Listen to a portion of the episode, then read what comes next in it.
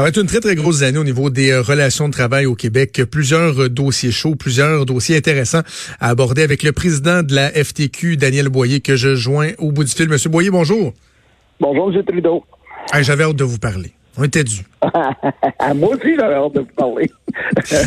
je, regarde, je vais vous lancer des fleurs. J'ai toujours trouvé que les syndicats étaient tellement habiles pour profiter euh, des moments propices dans l'actualité pour faire des sorties, pour occuper l'espace médiatique. On est en début d'année. Les politiciens sont, sont tous en vacances. Vous faites votre bilan annuel. Ça vous permet d'occuper de l'espace. Non, mais c'est vrai que vous êtes habile là-dessus. Tu sais, je pense aux conférences de presse le dimanche, des trucs de même. Ah, les syndicats, ben, vous avez une capacité de saisir les occasions. on est copié par les politiciens maintenant qui font des conférences de presse le dimanche. Ben, je le sais, moi, à l'époque, on disait au ministre, vous devriez sortir le dimanche, mais ça leur tentait pas, ça leur tentait pas. Euh, dans ce bilan annuel-là, euh, M. Boyer, vous avez parlé euh, des, des plus riches, du fameux 1% des gens plus riches que vous pensez devraient être imposés davantage. tout d'abord, ensemble, peut-on définir qui sont les 1% des plus riches au Québec? Ben, écoutez, sans parler nécessairement des 1% des plus riches, il y a quelque chose, nous, on revendique bien sûr d'une société plus juste, plus égalitaire, ben, ça passe nécessairement par les mieux nantis de notre société qui paient davantage d'impôts et de taxes que euh, le travailleur moyen puis que les moins nantis de notre société. Et ça, moi, ça fait euh, fait dix ans que je fais des consultations prébudgétaires avec les ministres des Finances qui se sont succédés et je reviens à toutes les années, puis je vais revenir encore la semaine prochaine, on est en consultation prébudgétaire, je vais encore revenir avec ça. Il faut que les mieux nantis de notre société payent davantage d'impôts et surtout, surtout, euh, d'arrêter de faire de l'évitement, d'évitement fiscal dans des paradis fiscaux pour que tout le monde paye sa juste part d'impôts. Et nous, ce qu'on revendique, on revendique, écoutez, l'ajout d'un ou deux paliers euh, supplémentaires de taux d'imposition comme on a au fédéral. Euh, c'est ce qu'on revendique pour le Québec aussi. C'est parce que dans, dans, votre dans votre allocution, vous aviez dit, je vous cite, quand tu as cinq maisons un peu partout dans le monde, trois chalets, deux hélicoptères, deux bateaux, me semble que tu en as assez. Lorsqu'on parle du 1% sauf erreur, on parle des gens qui gagnent 220 000 et plus par année. Il y a quand même une marge entre gagner 220 000 puis gagner 15 millions par année aussi, là. Ben, ben oui, écoutez, là, je vous dis pas que ceux qui gagnent 220 000 par année doivent payer la même part d'impôt que ceux qui gagnent 12 millions, là.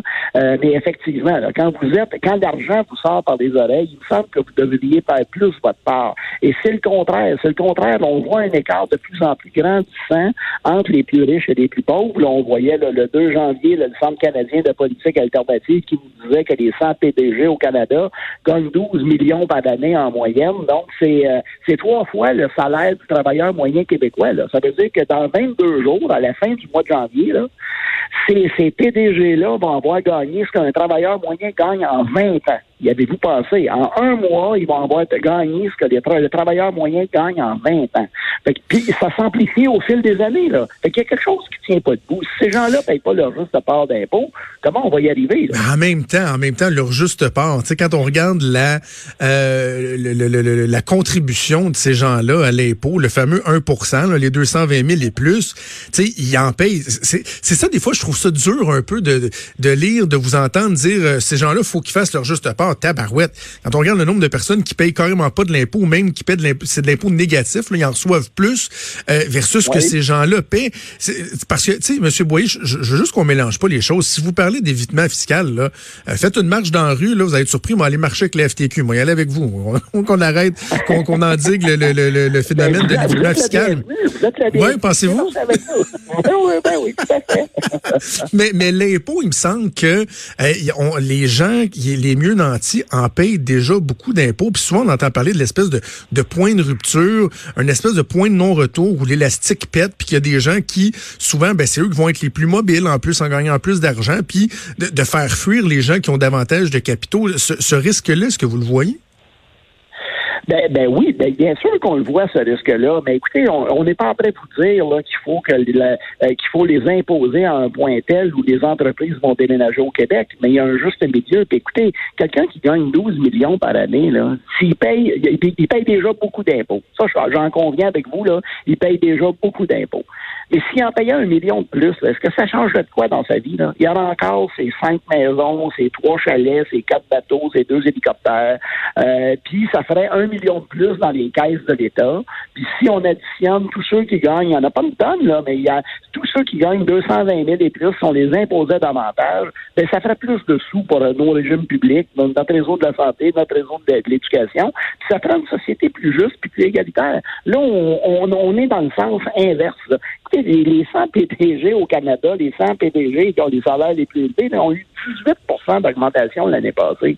c'est ça, mais d'abord, c'est plus le 0.1% dont il faudrait parler que le 1 Parce que la personne qui gagne 220 000 par année, elle gagne un excellent, un excellent salaire, mais elle en paye déjà un Christy de paquet. Elle paye pas loin de 50, 52% euh, est imposée à 50, 52% Moi, je me dis, ces gens-là, vraiment, c'est eux, vers eux qu'il faut se tourner. Puis, tu sais, moi, j'ai toujours le même discours, M. Boyer, de dire, euh, OK, voyons si on peut aller en chercher plus, mais on peut-tu aussi voir, est-ce qu'il y a des programmes qui sont, euh, qui sont obsolètes? Est-ce qu'on peut davantage développer, euh, exploiter euh, nos ressources, etc. Donc, de diversifier nos sources de revenus plutôt que de toujours aller tout le temps dans la poche du contribuable, qu'il faudrait aller en ah, chercher ben plus dans ses poches. Ben, ben, écoutez, ben, écoutez, moi, je vous parlais des consultations budgétaires passées, puis celle qui s'en vient la semaine prochaine avec le ministre des Finances du Québec.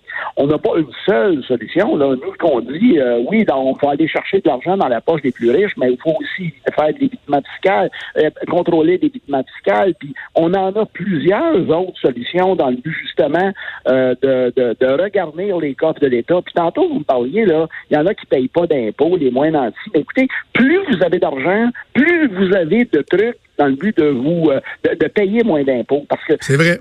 On, s'entend, on s'entend que celui qui gagne le salaire minimum, là, il met pas d'argent dans un CDI, il met pas d'argent dans son REER, alors que celui qui gagne 100 000 par année, lui, il a son plein REER, il a tout son argent dans le REER, il a tout son argent dans le CDI, et ça, c'est de l'argent qui, qui, qui profite pas, là. C'est de l'argent qui sauve en impôts et en taxes. C'est correct, là. C'est des mesures qu'on s'est données. Mais en même temps, il faudrait que ces gens-là payent leur juste part d'impôts à un certain moment donné. Euh, c'est tout. Il y a des, programmes pour tout le monde et c'est les plus riches et mieux nantis qui, ont, qui peuvent utiliser le plus possible ces mesures-là également. OK. Autre sujet, euh, M. Boyer, je, suis curieux de vous entendre sur euh, la proposition, en tout cas la discussion que propose d'avoir notamment Québec solidaire. Bon, on a vu Gabriel Nadeau-Dubois a, partagé une, fake news, mais il reste qu'au-delà de ça, eux trouvent que cette discussion-là est intéressante sur la semaine de quatre jours à 6 heures par jour, ce qui nous mènerait essentiellement à une semaine de 24 heures par jour lorsqu'on sait que quand on compare, par exemple, le Québec à l'Ontario, notre productivité, elle est peut-être pas optimale quand on se compare euh, à nos voisins. C'est quoi votre position, vous, sur ce, débat-là, sur la semaine de quatre jours à 6 heures ben, par jour? Ben, ben, je vous dirais qu'on n'a pas de position comme telle à la FTQ, mais je vous avoue que on a des positions, par contre, sur euh, l'accélération de mise en place de mesures favorisant la, conciliation travail-vie personnelle. Là, on n'est pas juste dans travail-famille, mais travail-vie personnelle. Et on est, de toute façon, le, marché, entre guillemets, le marché va nous amener à ça, parce que les gens qui entrent sur le marché du travail ont pas le même sentiment d'appartenance à leur travail que nous, on a. Euh, puis je vous dis pas qu'ils détestent leur travail, je vous dis pas qu'ils ont une distance là, énorme avec leur travail. Je pense qu'ils apprécient leur travail, mais ils apprécient aussi leur vie personnelle. Ils ne sacrifieront pas leur vie personnelle pour leur travail. Donc, il faut trouver le juste, il faut trouver le juste équilibre dans tout ça. Est-ce que c'est la semaine de quatre jours à six heures par jour? C'est peut-être un peu fort euh, le café, euh, le, peu fort le café comme demande là actuellement, mais il faut absolument revoir des mesures euh, d'assouplissement des horaires de travail, des diminutions aussi d'heures de travail, des, des, nouvelles organisations du travail qui vont permettre aux, aux gens, aux jeunes, entre autres, qui veulent intégrer le marché du travail, d'avoir plus de flexibilité pour, euh, pour s'occuper de leur vie personnelle. Hier, j'avais en entrevue le, ministre du Travail, euh, Jean Boulet, puis bon, on parlait de la, fermeture de l'entrepôt de, de, Provigo à Laval, quoi, euh, près de 500 emplois qui sont perdus. Puis on, a abordé la, la, problématique de la productivité au Québec. Et je soumettais l'hypothèse, je l'affirme pas, je soumettais l'hypothèse, je posais la question à savoir, est-ce que le, le, le, fait que, par exemple, au Québec, les syndicats soient euh, si présents, soient si puissants, je vais dire comme ça, c'est pas nécessairement péjoratif, mais qu'ils soient si puissants, est-ce que ça amène pas un frein Non, mais, attendez, je suis sûr que vous allez avoir une bonne réponse à ma question.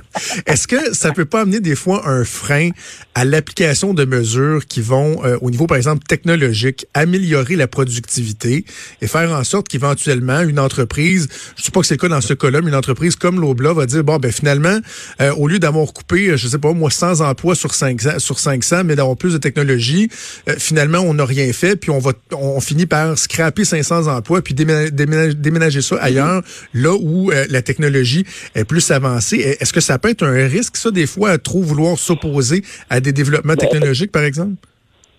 Ben, écoutez, c'est une réflexion, ça tombe bien parce que c'est une, réflexion qu'on a fait à la fin novembre. C'était le congrès de la FTQ, le 32e congrès de la FTQ.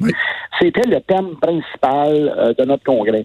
Nous, on s'objecte pas aux changements technologiques, bien au contraire, là, on les souhaite. Mais ce qu'on souhaite avant toute chose, c'est qu'il y ait une transition juste. C'est-à-dire qu'on déménage, on ferme une shop euh, où on met à pied 500 travailleurs. Mm-hmm. On peut-tu on peut penser à ce qu'on peut faire à l'avance avec ces travailleurs-là, avec la nouvelle technologie qui va arriver éventuellement? C'est ça une transition juste aussi. Parce que si on se met à avoir des robots partout, puis qu'on demain, est-ce qu'on n'aura plus de travailleurs? Si on n'a plus de travailleurs, on va avoir quelle sorte de, quelle sorte de société? Ça marche pas. Donc, il faut tout de suite réfléchir à qu'est-ce qu'on fait pour permettre aux travailleurs et aux travailleuses d'acquérir les compétences des emplois de demain. Et ça, on est loin de la coupe aux lèvres, là. Mais si on se met pas à y réfléchir tout de suite, et heureusement, heureusement, moi, je vois ça positivement, bien au contraire, qu'on soit fortement syndiqué, parce qu'il y a des représentants de ces travailleurs-là et travailleuses, là, qui, qui peuvent être au table et soumettre des propositions, justement, dans le but de trouver un plan de relance euh, pour les travailleurs et les travailleuses pour qu'ils acquièrent les compétences des emplois de demain. Et ça, je trouve ça très, euh, très enrichissant. Absolument, si on n'est pas là, si on est dans des milieux non syndiqués, ces gens-là n'ont pas de représentants, n'ont pas de porte-parole et vont être laissés à eux-mêmes. Mais dès que le changement technologique arrive, ben, il va arriver ce qui est arrivé avec, avec l'entrepôt de Provigo, c'est-à-dire on les met à pied tout simplement. Alors que si on prévoit le coup à l'avance, nous, ce qu'on dit à nos membres, puisqu'on les discussions qu'on a eues en congrès, là, c'est de dire que la technologie, elle va arriver à un moment donné. Probablement pas aussi vite qu'on l'entend, là, mais elle va arriver à un moment donné. Donc, il faut déjà être au table avec les employeurs, au table de discussion avec les employeurs, pour connaître les intentions de l'employeur et savoir quel genre d'employé il va avoir de besoin au moment où cette technologie-là va arriver pour permettre aux employés d'acquérir les compétences nécessaires.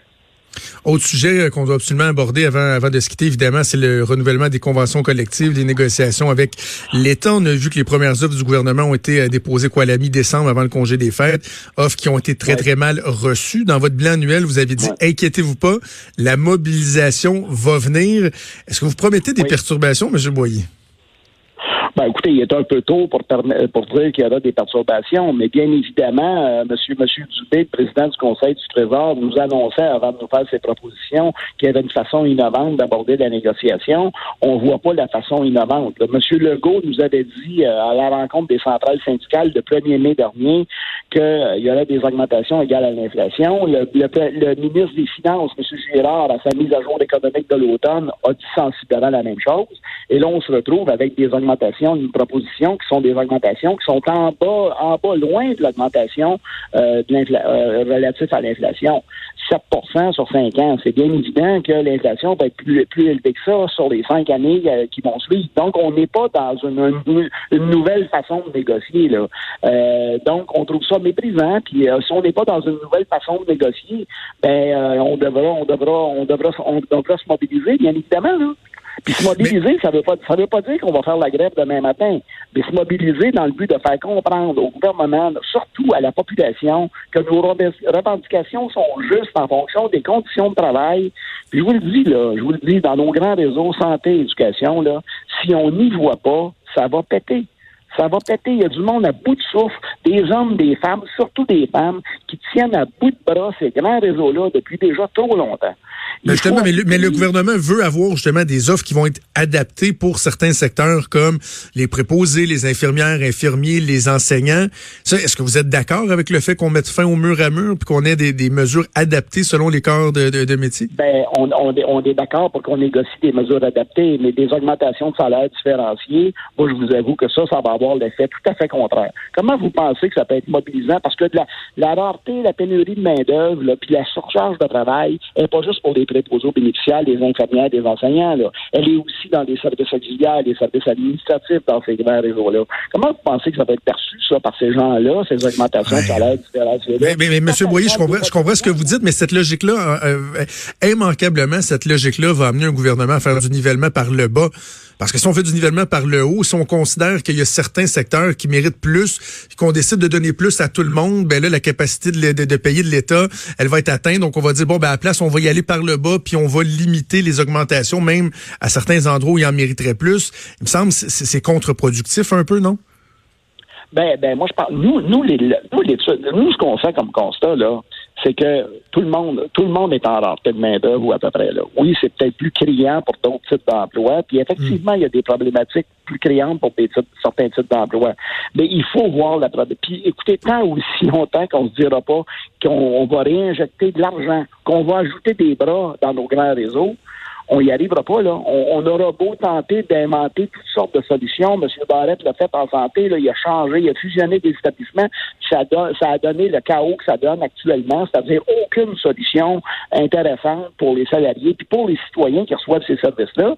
Donc, à notre avis, il faut, il faut payer correctement, donner des conditions de travail correctement, surtout des conditions d'exercice d'emploi valorisantes pour l'ensemble du personnel. L'ensemble du personnel, ça vise l'ensemble du monde, ouais. incluant ceux qui travaillent au service auxiliaire, au service administratif et peu importe. Ça.